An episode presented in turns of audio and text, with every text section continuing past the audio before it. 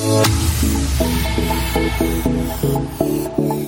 Spiritual Freedom Show with Richard Lawrence, where politics is not the answer, materialism counts for nothing, and spirituality will set you free. I'm Richard Lawrence, and this is an Aetherius podcast. We're also syndicated on these radio networks on the first and third Saturdays of the month Body, Mind, Spirit Radio, Transformation Talk Radio, WTRM, the Trim Radio Network, and Oneness Talk Radio.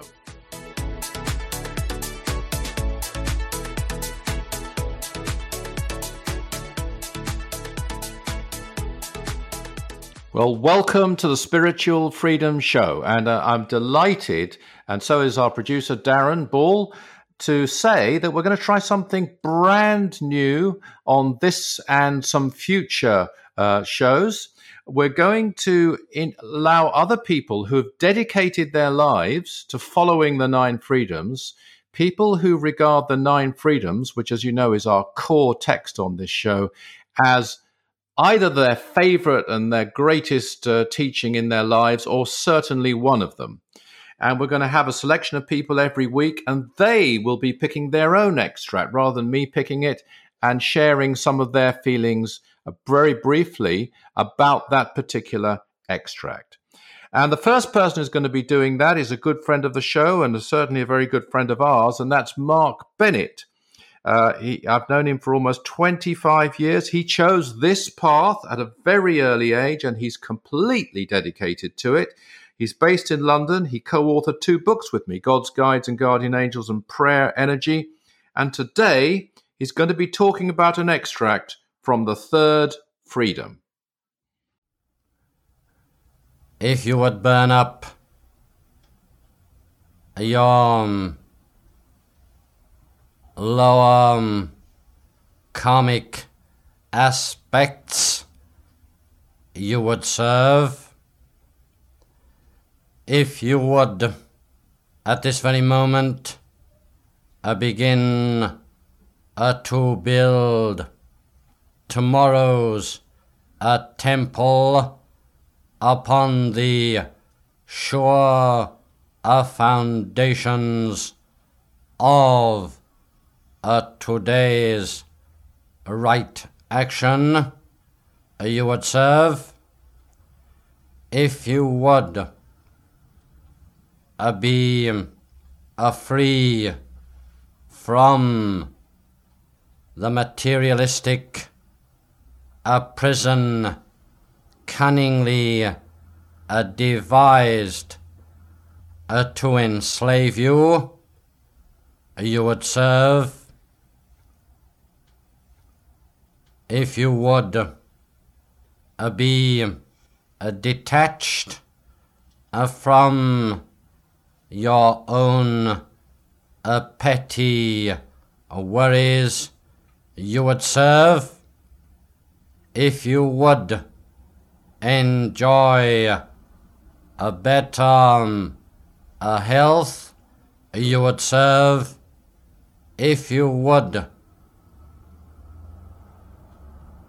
uh, prepare um, yourselves uh, form the new world uh, you would serve. Self help is a massive industry and a massive subject in the media. Here we have a being from another planet giving humanity the ultimate self help manifesto. Here we have the most important advice we could possibly be given to get out of our current problems and to grow as individuals. And the line that I'd really like to highlight here is this absolute gem. If you would be free from the materialistic prison cunningly devised to enslave you, you would serve. There's a lot of talk on social media about leaving the matrix, about sinister control by an elite either in government or controlling government from behind the scenes. There's talk of how we are being brainwashed en masse, lied to, weakened, etc. some of what is said is true, and some goes a bit far, and some doesn't go far enough. But the real point I'd like to make is not the details of what the problem is, but what the solution is. The problem is summed up by Mars Sector 6 as a materialistic prison. Obviously, we are not physically in prison, so what is this prison? It is a mental prison, a prison of our own minds. And if it is in our own minds, it means that we have accepted it. If we have accepted it, it means we can reject it. How do we reject it? One growing trend is to believe that escaping the matrix can be achieved through becoming wealthy, especially through becoming an unconventional, outside the box kind of a businessman, and then leading this very appealing life of fast cars, private jets, beautiful women, and so on. This is not escaping the matrix. This is just being in a nicer part of the matrix. But actually, more imprisoned than ever. The way to escape the matrix, to free ourselves from the materialistic prison, is not the accumulation of vast wealth for our own selfish purposes. The way to escape the matrix is to help others. This is freedom. You can't be controlled by anyone if your only allegiance is to helping others. The way we are controlled is through the promise of ease, comfort, popularity, and the fulfillment of all our basic desires. If we take these things off our priority list and instead focus on helping other people, on building a better world for everyone, we might not be rich. We might not have an Instagrammably enviable lifestyle, but mentally we will be free.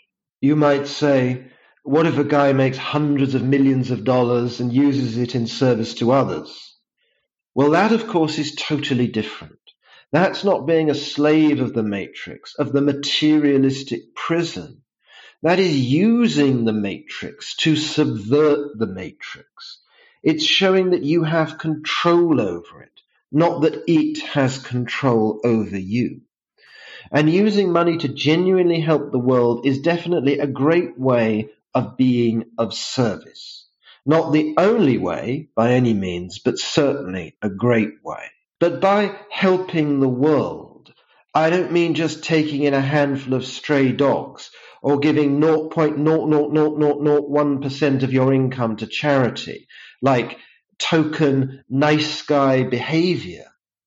I mean, really dedicating your focus, your energy, your wealth into making a difference on as big a scale as you possibly can. This is the secret of freedom. This is the key out of the materialistic prison. This is the secret door out of the matrix. Materialism is the belief, the lie that the meaning of life is the accumulation of things and pleasure brought by the senses. This is the great lie. If we believe this lie, we are enslaved. It's that simple. Whereas if we believe we are sparks of God, that everything is a spark of God and that therefore everything is one, then we know that the meaning of life is not wealth, but wisdom. What is wisdom? Wisdom is love, true selfless love in practical action. This is freedom. Well, as one would expect with Mark Bennett, very, very thoughtful comments there on the third freedom. I think it's going to be fascinating, Darren, don't you, to hear the thoughts of people who really live these teachings, don't just believe in them, practice them, every day of their lives. Yeah, I think the more that you think about them and live them, the more you start to have these realizations and observations about the world around you. I mean, we heard from Mark there an extremely sobering, I guess you would say, but empowering message as well. Yeah, um, and I think that that reflects, you know, his the time that he spent studying these teachings and, and, living them, as you say. Well, that was great. So that was Mark, and next week it's going to be Lisa Rosser, uh, a voice you hear every week actually, because she does the introduction to this show, and it'll be great to hear what she has to say. But the other thing we're going to keep going. Uh, on this show during these uh, this slight change in our format for a while. We like to keep changes every so often to this format. Um, we are keeping going though your questions, your comments, and boy, do we appreciate them every week. Letter emails come in, comments come in, uh, observations, fascinating, some extremely deep uh, observations, Darren, are coming our way, aren't they? Yeah, absolutely. And I thought I'd, I'd, share one of those today. Just before I do that, I just invite everybody who's tuning in with us for the first time uh, to find out more about the Nine Freedoms, about Mars Sector 6, about Dr. George King by visiting our website. That's aetherius.org, A E T H E R I U S.org. And um, today, actually, is a little bit different. Um, short preamble for this one that I'll share. Um, I remember a King Yoga Experience event we ran a couple of years ago at our temple here in London, and I was I was sitting in a group with about four or five people. Uh, after the event, we were chatting about the path and spiritual awakening and whatnot. And then one of them piped up and asked, "When are we going to be doing some yoga?" And then suddenly it dawned on me that she had come expecting to be practicing the physical asanas that you know most mm. people come to know and love in, mm. in, yoga classes around the world. Anyway, a good conversation followed, but it brings me to the question we have today, which she had, which is you know what's the real meaning of yoga mm-hmm. and what's it all about? yeah, great, and I think it's very very important because although yoga is far more, and by the way, I never know what questions Darren's going to ask me every week. I think that's much better, so it's all impromptu, but although yoga is it's a massive global industry actually is what it is now and it's very popular compared to the old days when say dr king was practicing for eight hours a day in the, in the 1940s uh, every day um, for 10 years uh, which was really the reason he was able to receive the nine freedoms because of that training that he'd had over that 10 year period. It was a very different thing. It was very rarely done, especially in the West. Now it isn't. But Along the way, of course, in its popularization, it's lost its essence. So, this is a very pertinent question. Yoga means union with God or union with Brahma, union with the absolute, might be the very best way to put it, as per the 12th blessing. There are many paths of yoga, and, uh, you know, there are some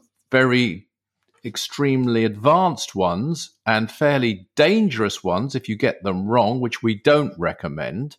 Um, and then there are also the more basic, the asanas, which nowadays seem to be mainly used just to keep you fit, uh, tone up your body, make you look good, etc. That's not why they were devised at all. They were devised, yes, to keep you fit, but only so that your body could become a vehicle to receive enlightenment.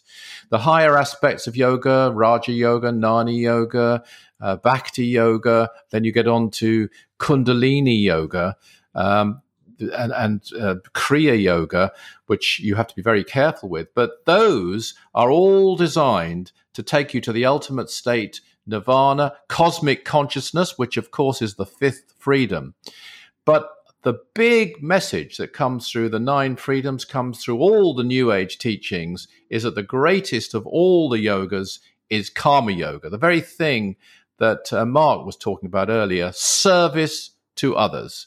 What say you, Darren? Yeah, absolutely. I think it was, um, you know, it was a revelation for me too to discover more about karma yoga and its importance the master talks about, but also about relating it to what we mean by king yoga. I thought maybe you could talk about that for a moment. Well, king yoga was devised because the teachings given to us by Dr. George King can't, can't be compartmentalized. Although he pushed karma yoga to the forefront, and rightly so. It's comprised of many of the forms of yoga I've mentioned, all of which he himself had mastered.